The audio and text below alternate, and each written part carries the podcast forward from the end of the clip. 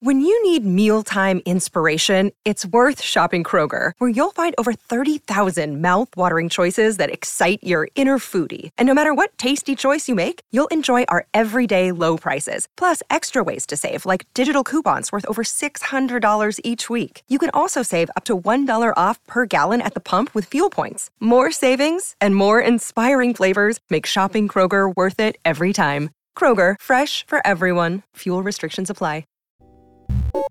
From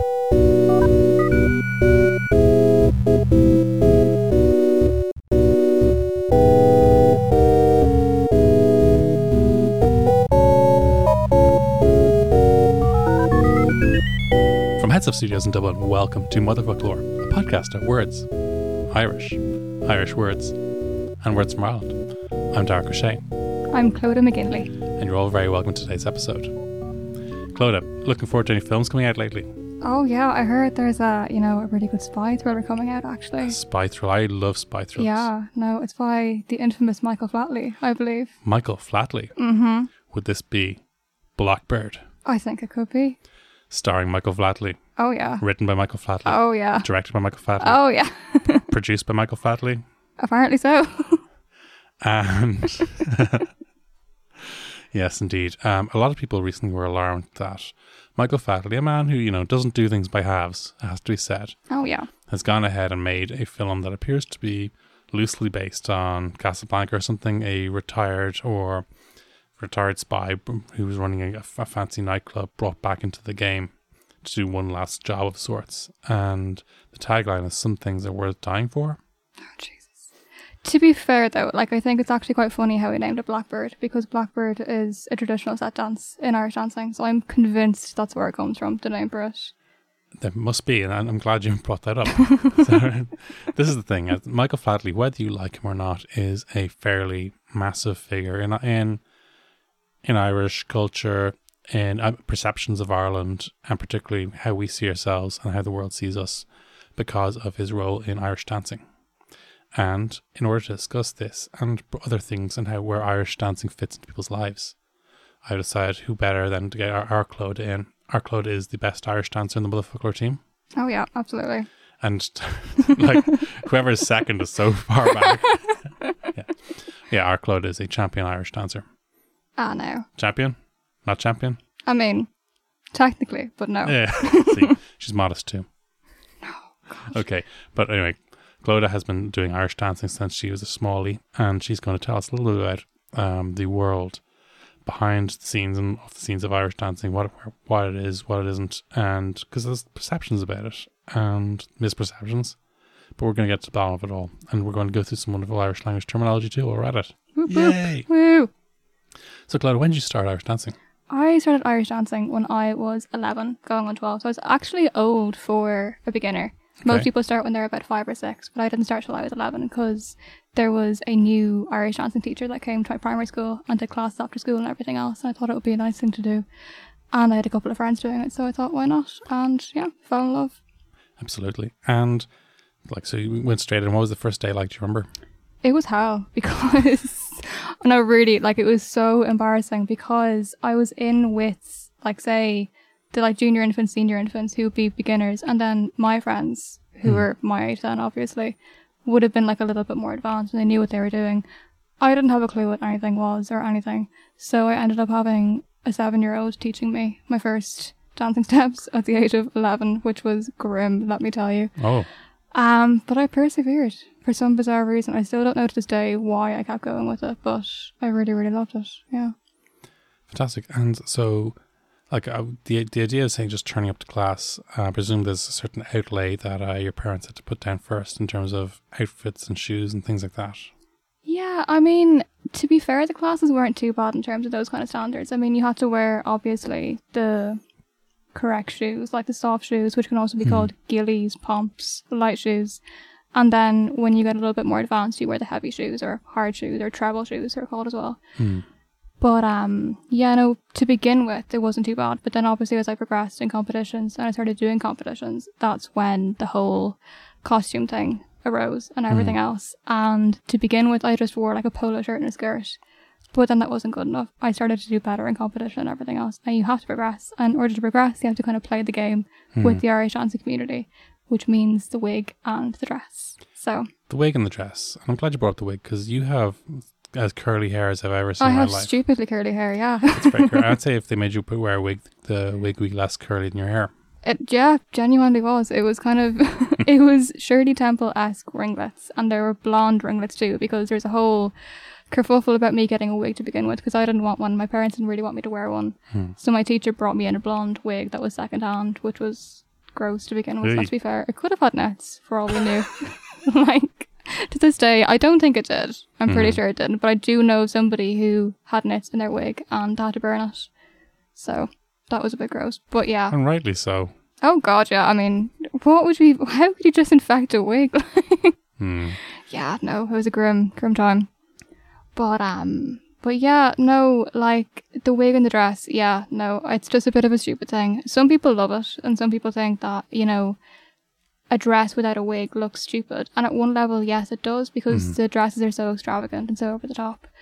But the wigs themselves could cost up as far as two hundred euro. And I mean, you know, you need to buy a new one every three years because the styles of wigs change. Yeah. So now it's kind of like a Dolly Parton esque wig where you have like more of a bun, like a beehive almost, mm-hmm. instead of like the natural ringlets or like natural in inverted commas ringlets flowing everywhere. So And do does the dress actually facilitate dancing in a way that I'd say there are some people who who talk about certain certain sports activities have certain outfits that have evolved to actually make it more comfortable for the person to dance or to give a little bit of a swirl in certain dances. But it does the Irish dancing dress actually make Irish dancing easier? it definitely doesn't make it easier, but it makes it easier to hide your mistakes. So I know, the controversy. Here's this is where it begins. Oh, But basically, those sleeves on an Irish dancing dress are very, very wide. So it hides the fact that you're not holding your arms in rigidly and the way it should be. Like really stiff upper body posture.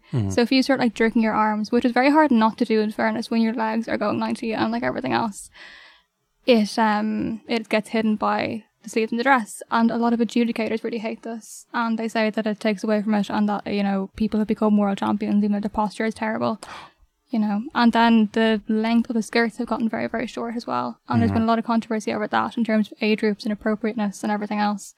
And the reason they've gotten very short is to facilitate kicking your legs and like everything else because they used to be very, very long and heavy and almost knee length, and it was impossible to do a leap or anything. So this is the thing that um, sometimes if it actually is convenient to have a have a an outfit of a certain length, or like this is I know something that came up in beach volleyball that they said, well, what the the outfit's no more explicit than uh, what, what a swimmer wears, and they're swimming. Is this your the, the problems in your head? Your pervs watching, stop! Oh I my know. god, no. but uh, but that's obviously that's a different issue. But I, I can imagine that yes, it would be for if you're doing kicks. Obviously, yeah, it's, something like that, the skirt length would be an issue. Yeah, and they get really, really warm as well. The actual material, there's so much material in a dancing dress. Like, and there's cardboard and iron rods. Well, not iron rods, but like, there's rods in it Yeah. to keep it stiff and pleated and everything else. There's so much material that it gets insanely hot, and people faint all the time because they're so warm from dancing and everything else. And if you're nervous, you're sweating and everything, and it's just, you know, then the tan starts streaking and everything else. And The tan. oh, yeah. So, in addition to being made to wear a wig, did you get uh, get sprayed? Did your mother drag you down? Surprisingly, no. Oh god, no. My mother would have dragged me away if anything. But like, surprisingly, no. I never had to do the whole tan because I have very naturally sallow skin. I was very, very blessed that way. But people, you know, from Ireland are often quite pasty, quite pale. Nothing wrong with that whatsoever. It's gorgeous, but for the Irish dancing world, it's not good enough apparently. And a lot of people, particularly girls, have to do the whole spray tan, which is ludicrous really when you think about it. Because when you have the dress and you have your knee-high white socks, which are called poodle socks or bubble socks, funny enough, Yes. you only see maybe like five inches of a leg, you know, and then your whole upper body is covered by a dress, so you don't even see the tangerine emerging. like it's just, it's so pointless. And then the amount of makeup some girls wear as well is just, it's beyond belief. I mean, to be fair, you can't wear makeup until you're 13, I believe. Okay. Um, but you know, beyond that, it just goes a bit crazy. Is that a recent development? It's not too recent. I think it was definitely there when I started dancing, and I was what that was 2007, I think. So it's not that recent, but it's not you know not recent either. Um, but then again, I mean, the counter argument to all of this is that people do this out of their own volition, and some people really, really love it. And you know, if a girl say gets a new dress every year, and the dress is super expensive to begin with, I mean, a cheap first-hand dancing dress could be seven hundred euro, and then it would go up as far as about two thousand euro. Um, people got these dresses every year for the world championships and everything else. But the thing is that like you have people who really cherish the experience of getting a new dress and spending that amount of money on the dress and they don't spend it on other things and whatever else. So really who are we to take away from that at one level? But then it, obviously, you know, the bigger issue is that it sets ridiculously high standard in terms of what other people can do and, you know, it's so it becomes very elitist at one level, you know.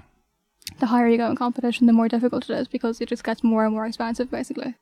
I think so, particularly when you're talking something that is being done. That you have to start when you're a child, and children famously grow get taller and taller each year. And so yeah, Shocker. that- yeah, that, that's that's the thing I'd be alarmed with. But um, it's funny when you say that the wigs, the styles of the wigs change every few years, but the styles of the dress maybe less so. The styles of dress do change. I mean, the basic kind of the basic style doesn't really change in that your upper body is completely covered and you know you have a skirt. That's Yeah. effectively it. But you can get different kinds of skirts. To say in 2011, a cupcake skirt was the biggest kind of dancing style. and That was a very rounded skirt, whereas now it's you know kind of short skirts with pleats and whatever else. It does change. But um, the wigs, yeah, the wigs do change surprisingly. Like, I mean, nowadays, as I say, it's very much the Dolly Parton look Yeah. and you have all your hair like piled up on your head and then you have like a Irish dancing hairband like pushed up back and it's all like coiffed and hairsprayed and everything else. Whereas back when I started, it was hmm. much more about the ringlets and the kind of Shirley Temple look. So, Yeah. you know, we model it all on old Hollywood people. This is what it sounds like. It sounds like the, and this is the thing that the the whole Irish dancing seems to tie up to a, a glory era right before Vatican II, mm-hmm. where it seems yeah, like it's you don't go past Maureen O'Hara or anything like that.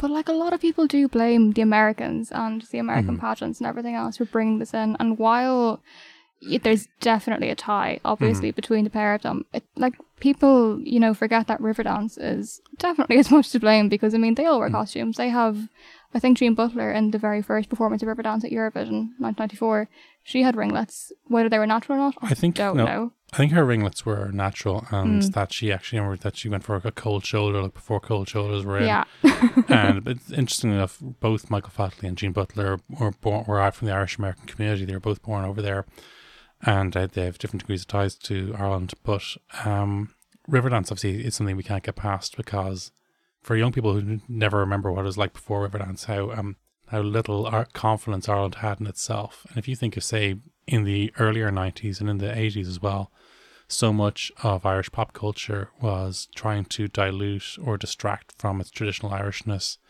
Pop stars with Irish names would change their names, or they'd often, whenever a new band would come along, it's like, oh, they're this isn't all just fiddles and you know and, and fiddles and this and that. And when Riverdance came along, and I think we were, we were speaking of this before the show, if that year the UK or France had been hosting the Eurovision, if they if France had decided to put a a Breton dance, a Bre- or sorry, a Breton dance, mm-hmm.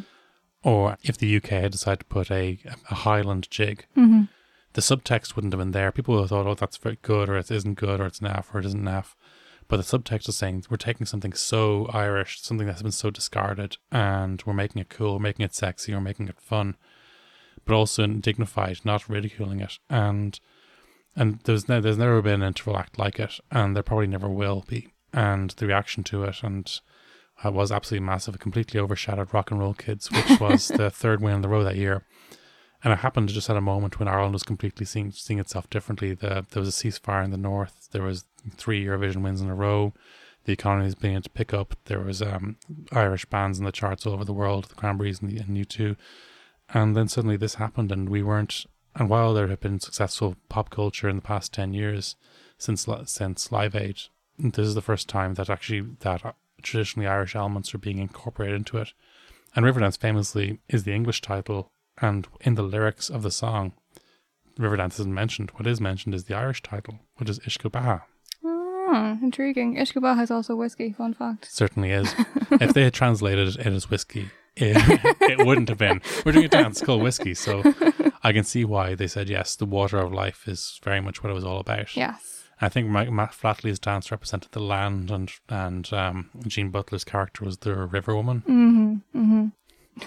Intriguing stuff. yeah, there's uh, there's a, I happen to know an awful lot of river dance. My every um whenever I'm preparing my daughter's dinner, um those few minutes when I'm getting the food together and and parents of young children know what this is like when a uh, small child is waiting for their dinner. They can get very upset very quickly. And you, if you find something they like watching, you show it to them. And I so I show her that eight, the eight minute and fourteen second video of Riverdance, and she watched it. And she's sitting in her high chair and she's moving her little legs. So you've precisely eight minutes and 14 seconds to cook dinner, otherwise it's end game over. eight minutes and 14 seconds to get it all together, and it works. Ladies and gentlemen, Riverdance.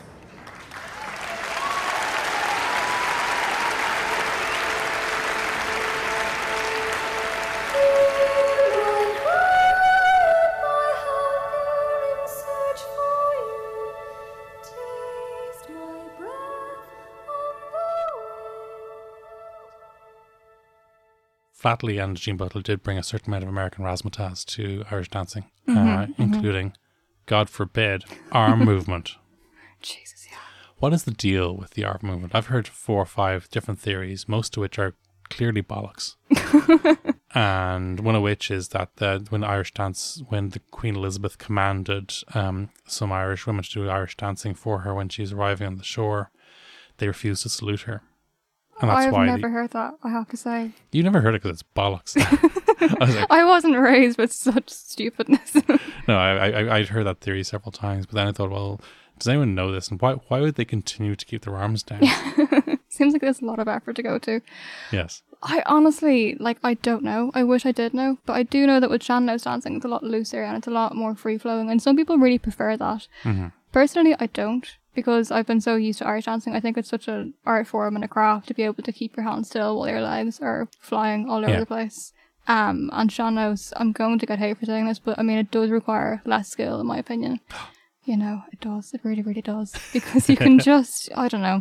Like, it is fantastic in that it's so free flowing, it's so open and accessible to, you know, whatever kind of ability you have or whatever else and whatever you want to do.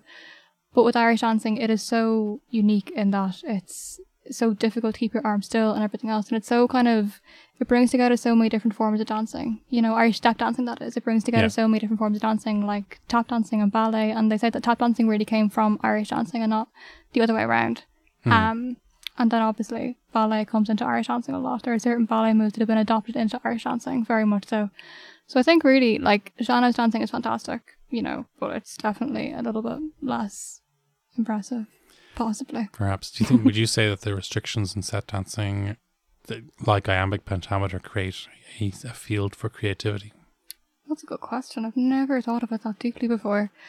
It's like sometimes, like in a complete blank phrase, it's the same way a lot of people would say that free verse can never re- reach the heights of like um of a sonnet or an Alexandrine or those other poems that have very strict meters. Yeah, like necessity breeds invention, kind of. Exactly. Yeah, no, that's definitely a good point. I think it definitely does because, like, say with a hard sheet dance or a treble dance, that's the one with, like that makes all the noise and everything else. Like it's like tap dancing. If you have a jig that you need to dance to, like it's a treble jig or something, and you have a certain time signature, and even better if it's a set dance. So say you can have various different set dances, like the Vanishing Lake, say for instance, Yeah. is um a set dance that you do in competition at a certain level if you need to form a dance for that and you only have a certain kind of music and a certain um time signature, it does require like really extremely good levels of rhythm and really creative use of rhythm to be able to kind of form a dance that looks good and that like suits the music and kind of, you know, embodies the music as well. Yeah. Whereas with sean-nós, it's anything goes. Kind of. I mean, I'm going to get hate. I know somebody is going to have seen something at like a Oireachtas na Samhna and be like, oh no, girls, that's a different skill. it really, like, if you've never done Irish step dancing, like, you don't know. An acquaintance of mine was giving out about jazz music and said, How do you know if you're playing it wrong? It's so true though. Like, with Shan, like, I'm, like, we, no, we should stop talking about sean-nós now because I could go on a whole rant about it. But Okay. Well, well, we we might return to that rant because it's um, I'm always interested. What what I always I what find what I always find interesting is when there's um, when there's kind of creative groups, they tend to groups of people involved in creative projects. You go off and find you do they do tend to coalesce in the same kinds of groups. You get the purists, you get the kind of anything goes people, you get the snobs, you get the kind of the um, the um, like extremists, and then you get the people who just want to know enough, and then they've got the kind of the um, the marketing noose or the other kind of showman, general showmanship, which they can take anywhere. But I suppose what really interests me about, and we were talking about this earlier, the Irish dancing. There's going to be a lot of our listeners will have done Irish dancing to some level. Mm-hmm. And in that sense, there is a kind of a community to it, and where there's community, there's different attitudes to it. Some people will probably have similar feelings to Irish dancing that other people have to Irish, the Irish language. Mm, that is very true. And I suppose like Irish dancing is kind of that thing that you do after school because you have to, or like this weird teacher comes in when you're in junior infants and teaches you your one, two, threes, and you don't do anything ever again. And probably everybody in the country knows the walls of Limerick or the siege of Ennis, and they see Irish dancing as that, and that's there's nothing more to it. Mm. This was the other thing, one of the other theories that why people keep their hands perfectly still next to their waist was that they, the church, and this is the, the great theory in Ireland, is when you can't explain something, you either blame the English or you blame the church. in this case, blaming the English was the Elizabeth the First theory. The other theory is that the, the clergy did not want people holding hands when they were dancing. The, they did not want youths holding hands. But you hold hands during the Walls of Limerick, don't you? Yeah, definitely. And all céilí dancing, all set dancing and stuff, you hold hands. And in team dancing too, in competition, you hold hands. So no, that's absolute bull as well, listeners. Good stuff. We will come to a theory, but then, as you said there, so the Irish dancing, is there a kind of black swan situation happen much? Is there massive competitiveness and and and pushy parents? Definitely to an extent. I wouldn't say it's Extremes Black Swan. I don't know. Maybe it is, for all I know. There has been, I don't know. But like, there is definitely an element of pushiness and rivalry between schools and bias and adjudicators and everything else. And it can all get a bit much sometimes. You know, people treat their fashion uh, now. If fashion is an Irish dancing competition, actually, they treat it very, very seriously. And um, there is definitely an element of pushiness. And, you know, you do definitely see parents who want their, ch- their child to win more than the child wants to win themselves and everything else. Um, and obviously the rivalry between schools can be ridiculous sometimes. And um, yeah, no, and it's interesting because there are several different kind of regulatory bodies within Irish dancing. So the very first one was An Coimisiún, which is the commission. Okay. But then a group broke away from commission in the 1970s and they called themselves An Chomhdháil, which means the Congress, because there's a big rift between the pair of them. And now there are something like five. I think it's like Commission, Congress, Cumann Rince Náisiúnta, Common Ring Devasa, WIDA, the World Irish Association. Like there's several different regulatory bodies, but Commission is the one that is the most widespread among diaspora, I suppose, in the United States and in Australia and worldwide. Um, so there's always tension. You know, there's always definitely an underlying tension with Irish dancing and in the community itself, definitely. Gotcha. th- th- It's bad enough with, uh, I suppose, with rugby league and rugby union and have to have to worry about too. But that's uh, that's that shows a real leadership issue if it's fragmented that much. Oh god, yeah. And I mean, even with say, I danced for An Chomhdháil, the Congress, and um, there's even kind of shouldn't really be saying this, but there's you know talk at like a higher level of people not wanting people to pass the teaching exams because it's so oversaturated that the older dancing schools want all the new blood basically they want all the new people coming in them coming into them and not going to new dancing schools and taking away their business. So um yeah, no, it's constantly it, like and the older dancing schools definitely prevail in competitions and they always seem to do that little bit better. Hmm. But um that's not to say though that like I mean, you know, it's not like ballet, I wouldn't say, for instance, in that there's no kind of, you know, one great school that you can go to and you will win everything and become Yeah. a professional dancer. You can easily be a fantastic dancer and be in a tiny school that has no kind of, you know, big name to it or anything Hmm. and become a world champion. There's nothing stopping you from doing that really, you Okay. know. Um but there is definitely bias in the sense that say I've seen adjudicators mark people down when they see them wearing a certain dress from a certain school. But then if they're wearing their solo dress, which is the big glitzy thing that you see, Ooh. they will give them first place because they don't know they're from a particular school. So it's very obvious that they're very, very biased. And it's not the way it should be at all, but it is that way, unfortunately. You know, there's a mathematics or statistics student listening to the show right now who's thinking of a thesis topic. and I'd say if you actually compared the scores of Irish dancers in different dresses like that, there might be an interesting statistical. That would be anomaly to look at, intriguing. Yeah. There was actually somebody in the Young Scientist exhibition, which is a thing that happens in Ireland every year, and they um did a study on what color dancing dress will get you the most amount of awards. And apparently red is the best color because it gains the most attention from a judge. Really? So yeah, fun fact for you there now. Any parents out there wanting their child to win that first place? Because, uh, you yeah, that's um, that's an alarming thought when it comes into those smooth things. So, I mean, you obviously started off when you were eleven. You, you did your haon dó trí, Mm-hmm. and then you did some of, some of your other steps. What are the other steps that people will, know, and then when, and then gradually get as, as they get harder, it starts with something easy. Then what are the next kind of steps you'd learn? The next kind of steps you learn after your Hando threes with your one, two, threes are things like skips and leaps and jump backs, and then it goes further and further until you get to like heavy shoes, and then you'd learn things like trebles, or they're also called rallies sometimes. Um, and clicks. Clicks are the absolute worst when you have to like click your heels in the air. I was always terrible at them. Um, but it goes on and on and on, and then you have some like really weird specific steps like double clicks or stamps or everything else. You know, about triple clicks? Triple click. It's possible. I've seen somebody do five clicks at one time. no. Oh yeah, it's on YouTube. I think it is on YouTube. I'll try and link it on my own Twitter at some stage. But yeah, no, I've seen five click. It's very impressive. But um, even then, yeah, like I mean, it's interesting how sometimes you see movements from other types of dancing coming into hard shoes when they would be done in soft shoes in different types of dancing. So say you see some kind of like say ballet moves in hard shoes, which is absurd because I'm not sure if anybody like has ever seen ballet. I'm sure somebody listening has. Yeah. But like the kind of movements that you do just with your feet, like a little butterfly jump, like a kind of a scissor thing. You'd Yeah. see that in hard shoes, and it is so hard to do in hard shoes because they're really, really heavy and everything else, and it, some of it makes no sense. But um, yeah, the movements do definitely get more difficult as you go on, but you don't really notice it because you're practicing, or at least you should be practicing the whole time.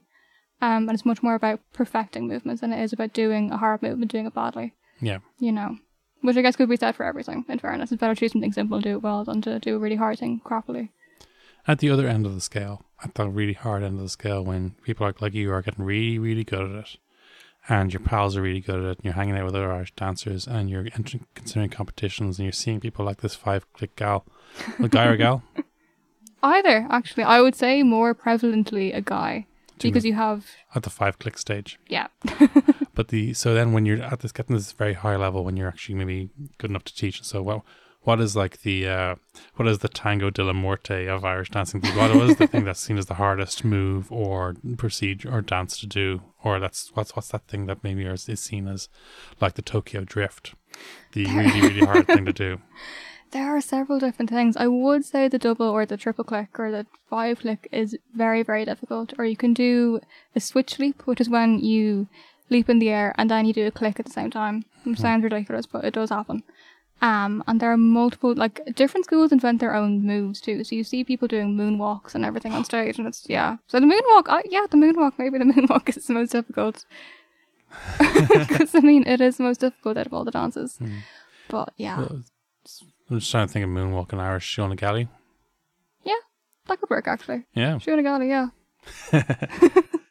Hey, I'm Alan McGuire. And I'm Anton. We are two of the three co-hosts of a podcast called Juvenalia. Our third co-host, Sarah Maria Griffin, is not here. Juvenalia is a podcast where we talk to an interesting person about a piece of pop culture that they were obsessed with when they were a child. So if you want to hear Sara from Tegan and Sara talking about Madonna's to There tour, We're here about Maria Doyle Kennedy and why her favourite film is The Wizard of Oz. or hear Caroline O'Donoghue talking about Frasier, then subscribe to us on any podcast app you might be listening to right now. Okay, that's the now. ad. Bye, everybody. Thank you. Bye. Because I was just watching I Tanya recently, and oh, I think love there's a I, Tanya. It's brilliant. It's absolutely like an outstanding. Go uh, see it if you haven't. Margot Robbie is phenomenal, and the Mhm. fact that she's a producer now and she's deliberately finding scripts of these strong female characters like these stories, and particularly the kind of pressure she's under, and the and the fact so much of it is they kept so close to the facts as well. It's extraordinary. hmm hmm And did you did you relate to any of that? I actually did, yeah, because there's even there's even a scene in it where they have Tanya's actual mother, I think, talking about the um the whole standard of presentation in competitions, and her mother absolutely hated the dresses they had to wear in the ice skating. Yeah, And her exact words, I think, were something like, if everybody just wore a plain black dress, it would all be so much better. There wouldn't be any of this ridiculous, you know, competitiveness. Mhm. Because, as far as I can remember, she made their own dresses, I think. Uh, Yeah. You know, they came from a very poor background and everything, and she would sew until all hours of the morning trying to make costumes and everything else. So that's very, very, very similar to Irish dance. And there's definitely that movement of people who would much prefer just a very basic standard of almost like basic hygiene, you know, just kind of as long as your socks and your dress are clean, your hair is scraped back and it's neat. That should be the main thing, and the dancing is what should be judged. But there's obviously the whole presentation thing, and it's really deeply ingrained now. So And this is something particularly that seems to um, mostly affect female-driven uh, events like that, like like ice skating. You don't like if lads are lining up to to do their trials for Liverpool or Man United, they don't have to worry about what kind of shorts to wear. This is exactly it. I mean, like to be fair with Irish dancing, the guys do have to wear their jazzy waistcoats and their, you know, some of them do wear makeup, I think, on stage, but it is nothing to the extent of what girls have to go through. Do the lads you're dancing with have to wear wigs? They do not. They do not, unless they choose to. I mean, Do they sp- do they get the spray tan? like some of them do. Some Hmm. of them do. I mean, I don't know anybody from my dance school personally who ever did that, but uh, some of them do if they really want to, and some of them, you know, go overboard and everything else, and they put, you know, nine million sequins on their waistcoat and their trousers and God knows what. If a boy wants to wear a dress and a wig, would he be let? That's a good question. That is a good question. It's very relevant these days too. I'm honestly, I think if he did, it would be taken as a joke to begin with. But then, you know, it's really hard to know. I, like, I don't think so. Really, I think you'd be laughed out of it to begin with. Well, if there is a little boy listening to this show who like, does want to wear a dress and a wig and do the Irish dancing, just know that we are absolutely on your side. And we Oh, of in you. course, mm-hmm. absolutely, absolutely. Mm-hmm. It's been changed now, but up until very recently, Clodagh, this might interest some of our more business-minded listeners. Oh, ho.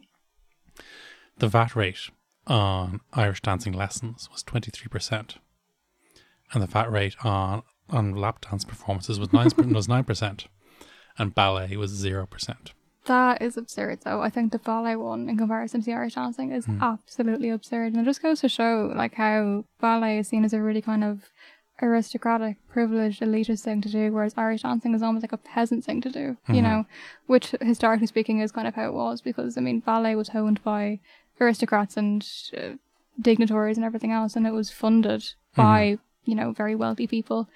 Whereas with Irish dancing, the whole story goes that there were like dance masters that would go around little villages here and there and teach them dancing steps and, you know, hmm. the céilí dance and stuff. But it was never seen as a very elite thing to do in Ireland. It's still not, I wouldn't say. You know, it's still very much that thing that you hmm. do after school if you have to. I think this is the thing. Obviously, people do do ballet after school, and, and this is for the actual lessons themselves. And it has changed now. That now dance lessons are all charged at twenty three percent for tax for tax purposes, assuming the school is on the threshold. But mm-hmm.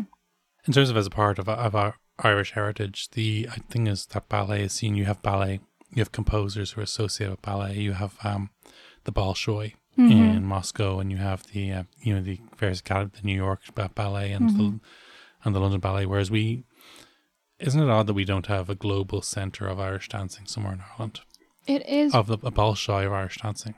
It is very, very strange. And I mean, I suppose at one level it makes some kind of sense at a really practical level because when you think of, say, Russia and the size of Russia, hmm. if a young girl or a young boy wants to become a ballerina or a principal dancer in a company, they need to do really, really intense training, but they might have to travel six hours to do that training. So they go and live in a boarding school and they're hmm. taught there, and it creates this really kind of prestigious element to it. Whereas with Irish dancing, you can find an Irish dancing school anywhere in Ireland, and it's just it never had that same level of intensity that ballet had. And I suppose too, with um with ballet, it's seen as a very prestigious thing to do, even in comparison to Irish dancing. I would say, you know, people, as you say, they would associate composers, whatever else, with ballet much more so than Irish dancing. Um, but it is definitely strange, and it's strange that there's no kind of there's no the pinnacle of an Irish dancing career is not the same as the pinnacle of a ballet career. So the Yeah. ballet career, your main goal will probably, I imagine, be to be a principal dancer Yeah. in a company. Whereas with Irish dancing, it might be to have your own dancing school, or it might be to become an adjudicator, or you know, dance in a show. But really, dancing in a show is not often the main aim of somebody who goes into Irish dancing. You know That's what I mean? extraordinary. And I was just thinking, like, we, what is the Irish Swan Lake or the Irish Nutcracker? And then I got to thinking, as well as the those other great, great ballet performances that I thought, like, um, we have such a phenomenal tradition of drama in Ireland, of, of some outstanding playwrights, and we have a great tradition of dancing. And obviously, there's we have musical traditions too, but we have no tradition of musical theatre or actual musical shows of that nature. And even when something like Riverdance came along, there was no real precedent for an Irish dancing show that would be kind of uh, evening length, kind of show length, feature length. The and they probably did look at ballet models to say, well, let's throw this loose story along. And mu- musical theater shows that they they kind of had to come up with some way, but there was no kind of traditional way of saying this is how an entire evening of spectacle goes. And possibly one of the reasons for this is was you when you go went to see Irish dancing, you went to participate in it, not to hmm. watch it. That's a very good point. That's definitely a very good point. And as well, again, historically speaking, in ballet, the a lot of the ballet kind of teams were funded, and they were all you know designed to be based on literature and stuff. So Yeah. they deliberately made ballets based on Don Quixote or Swan Lake or you know Giselle or there's Mhm. loads of different ones. With Irish dancing, that just doesn't exist at all. We have Riverdance and we have the Michael Flatley shows like Feet of Flames and whatever else. Lord and- of the dance. Lord of the Dance, yes. And there's several others. Fusion Fighters, I think, is another one. I'm not too sure. There's several others anyway. He had a show called Celtic Tiger, and Mm. there was a um, I remember there was a review of it because this was it was in Broadway, and and I, I remember this at the time because it, it started off. He had some um, I think four or five girls walk out in in Aer Lingus outfits, and then they they did a striptease, and they were wearing America Amer- stars and stripes bikinis. Good Lord, Michael. what And is he on? This is the thing, and obviously his um his shows. When you compare the the how Riverdance continued after he left, Mm. and Jean Butler's very maybe esoteric is too strong a word, but very kind of scholarly approach to dance afterwards. And her, I think she made dance shows for people who were really, really interested in dance and knew the difference between steps and realized if a dancer did something in a particular way, that it was different from what they expected, and that, that the audience were expected to have a literacy of dance to get those things. Whereas his shows, like very like. He seems to deliberately invoke Michael Jackson with some of his uh, with some of his moves, and the dancers, the female dancers, were obviously told to basically look at him in a very flirtatious or lascivious way. Which was really, like, yeah, no, I completely agree that, like, Jean Butler kind of approached dancing as a craft and portrayed it that way. Mhm. Whereas Michael Flatley approached it as a performance piece. And, you know, while the craft comes into play in the performance piece, uh, yeah, they have to get the views, like, you know what I mean? it's the same thing, I suppose, yeah. I mean, we all have our own opinions on, like, Michael Flatley shows and everything, but it's definitely, it lacks the same kind of class that you would see with certain other forms of dancing, maybe. And the Jean Butler approach, you know, I mean, the Aer Lingus stewardesses don't really compare to Swan Lake, I wouldn't say. I suppose he, he was basically telling a story of kind of of Ireland from um, from emigration to America, and it was it's largely largely a story about Irish America more than Ireland itself and its vision. When you ever hear him speak, he's very obsessed with this whole, you know, we got up at zero o'clock in the morning and we did this, and we we, we, we, we, we cut all this turf before school, and we then we walked in, and we were always told what manners, and he's obsessed with this. He would always tell a story how his, his least favorite word in English is pastime. Because he doesn't have enough time to do all the things he wants to do. oh, oh my god, Veronica would love us. Possibly, but The early morning risers. And to touch the uh, to touch back to the um the tax issue, one of the things, one of the reasons, like because it took Michael Flatley a while before for Riverdance to happen, he'd been burnt in his career, He and had, yes, he had. and that probably was one of the reasons he's so commercially minded. And it's sometimes like I recently seen some kind of comments on on some other uh, some other Irish writers who I'm very fond of. Um, people saying, "Oh, such and such is only in it for the money," or such and such is you know whipping out books very quickly. And the thing is, when you've um when you've been burnt, when you've been really badly ripped off, and most people in creative fields they don't understand how lots of things, lots of part of the procedure work, and you have to trust people who know the business side much more than you. And when that doesn't go well for you, you, you just you make sure you never get ripped off again. And that's mm-hmm. why sometimes people can seem very commercially minded when frankly they are. So many artists have been stiffed by the tax authorities in various countries, and there's a reason so many of them are tax exiles, possibly for that. But most famously, Tina Turner, obviously, uh, who, when you lose all your money, as she did, because Ike Turner held everything, when you make money again, you absolutely do move to Zurich. Oh yeah, absolutely. And I mean, yeah, exactly. Can you really blame them for being that way? You know, like it's self protection above anything. I think so. And Michael Flatley does is actually with one of the things he's doing is with his money is he's collecting these a lot of these rare editions of Ulysses, including the ones that were illustrated by Matisse, Henri Matisse. There's only like 34 of those in existence, and he owns most of them. my god. Yeah, He should make a show based on Ulysses or something. that'd be a filthy show. That Would- would, yeah. It'd be literature based. It would compete with the ballet. You probably could. So yeah, um, obviously, Clodagh, and you uh, when you're doing all of this Irish dancing, you're trying to do all these elaborate steps. You must have at some point injured yourself. A lot of Irish dancers get fierce injuries. Oh yeah. I mean, thankfully, I never injured myself severely. I had like very, you know, mild sprains or kind of weird things with my foot every now and again. But yeah, no, some of the injuries that you can see are quite gruesome. And I mean, I've seen people not in person, but I mean, I've seen people like fall off stages before and leap off stages or vomit on stage sometimes. Oh, faint on stage, like dry heaving, because it's, it's a very pressurized environment, to be fair. Um, but yeah, the injury side of it can be extreme. And the thing with Irish dancing too is that, like, with soft shoes, you're meant to wear them two sizes too small because the leather stretches over time. oh, But if you go to a chiropodist and you say, Yes, I've been wearing shoes that are two sizes too small for me, and they will look at you as if to say, Well, then why the hell do you think that? Like, how are you not going to be injured?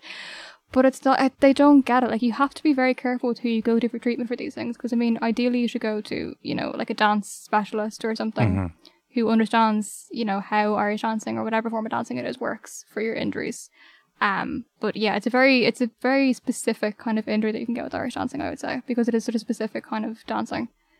You know, I'd say so. And I mean, uh, I presume these things never happen at the right time. Yeah, no, like I mean, definitely, I remember like the one time that I did kind of get injured was at a competition, and Oh. it was yeah, no, like it wasn't good. But then thankfully, like very serendipitously, that competition ended up being cancelled for the rest of the day because of the snow, because it was 2010, it was a big freeze. So I was very lucky, and I was able to, you know, go and see a chiropodist, everything else, and she looked at me like I had two heads and everything, but it was fine in the end. But yeah, no, you definitely hear people having to pull out because of injury. Um, I can think of one very significant Irish name was Brogan McCay. Um, she was in that film Jig from Oh. 2010. She was she's a world champion, but she had to pull out because of injury, and she can never dance again. So you do, I mean, and it can be something very seemingly straightforward, like a broken foot, but it can be broken in a very bad way or something, you know, and it can really cause damage. So you have to be very, very careful. You do have to be very careful. Buy decent shoes and don't buy the crappy shoes that are cheap. Because you can get very cheap shoes and they're crap. So Well, you know, they say that you should spend your money in shoes and a mattress because you're gonna when you're not in one, you're in the other.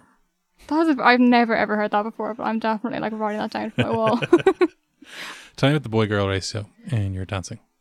Well, in my school, in my school, it was very bad. It was like four boys to like every like fifteen girls. Like it was just that's very specific. It wasn't like that, but I mean, it was like there's a very low number of boys in comparison to girls. Yeah. Um, and I mean, like obviously, any kind of dancing is associated with the female end of things. Um, and I suppose with Irish dancing, you know, it is seen as somewhat a girly thing to do at times, I suppose. But when the boys do it, they do fantastically, you know Yeah. and um, it's a very like it's a very masculine thing to do. Like I mean, it requires so much strength and determination and energy and like physical everything. You know, I've definitely seen dancers who were as strong as GAA players or football players, everything else. You know, and they won't. I think, particularly when if if uh, I know a lot of like young boys will get slagged by their mates if they're off to Irish dancing, and, and they'll interpret it as being you know I'm not getting picked for a football team or things like that. But uh, you may not get picked for the county, but you will be at a wedding sometime, and and, and a, a piece of music will come on, and you'll impress a lot of people if you know how to dance. And it's something that. And Obviously, when we when when we went clubbing, there was no actual dance steps or things like that. People just moved around, and some people had coordination, some people didn't. But the idea that if something has steps and moves, and and you can and you learn to carry yourself with a certain way, and you can often tell a dancer just from the way they walk into the room. Like when you walk around, you can tell straight away you're a dancer just from your posture. that sucks. And like it's um, I would have I would have loved when I was an, an awkward teenager at discos to know that there were steps to follow. Like if you learnt them, you'd be all right. I honestly though, I mean, you wouldn't have wanted to pull out the walls of Limerick at the club. Like, You wouldn't. I would Although- not recommend. I mean, maybe. I don't know. Who Depends on the club.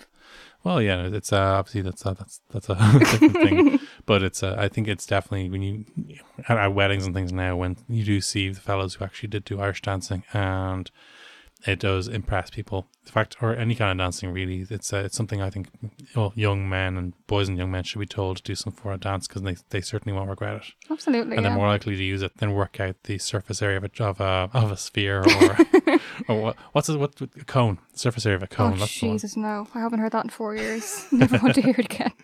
No one does. so, and before we finish up, Damhsa or Rince?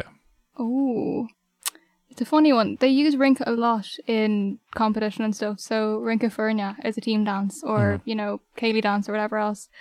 But then Damhsa, I suppose, you know, I would say dancing as a noun Rince, but then you know, or sorry, yeah, But then Damhsa would be more of an action, I would think, like ag damhsa. But either either work, you know, they're both lovely. When I was in, in the Gaeltacht in Galway, it was um it was Damhsa, and when I went to Kerry, it was Rince. Intriguing, yeah. That's just uh, maybe just the, the the actual schools I was at. yeah, I wonder if Rince is older than Damhsa. I have a feeling, I don't know, maybe it is, maybe it I think isn't. Rince is one of those things like like a seinm. It's you can imagine Mm. the person's face and they're doing it. Rince, Rince using hey, hey dancing away. Whenever I think of like seinm, I always imagine someone strumming a guitar with like an old look in their face. but yeah. Mm. Anywho, so on that note, I think we've all been illuminated. We'll look forward very much to seeing Blackbird. oh, yeah, absolutely. And yes, we'll we may have to do another episode just on that. I think we will. in the meantime, it's a slán from me. and a slán from me. We'll catch you next time.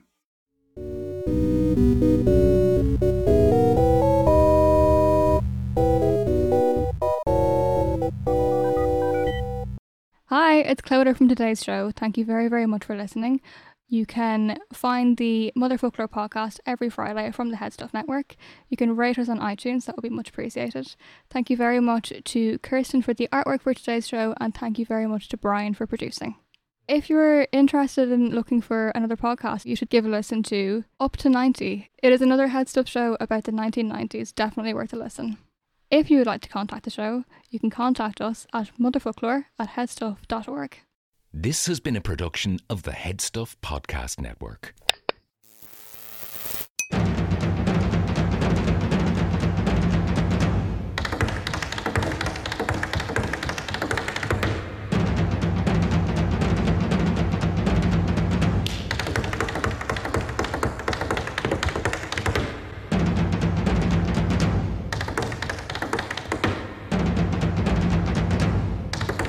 That's fantastic.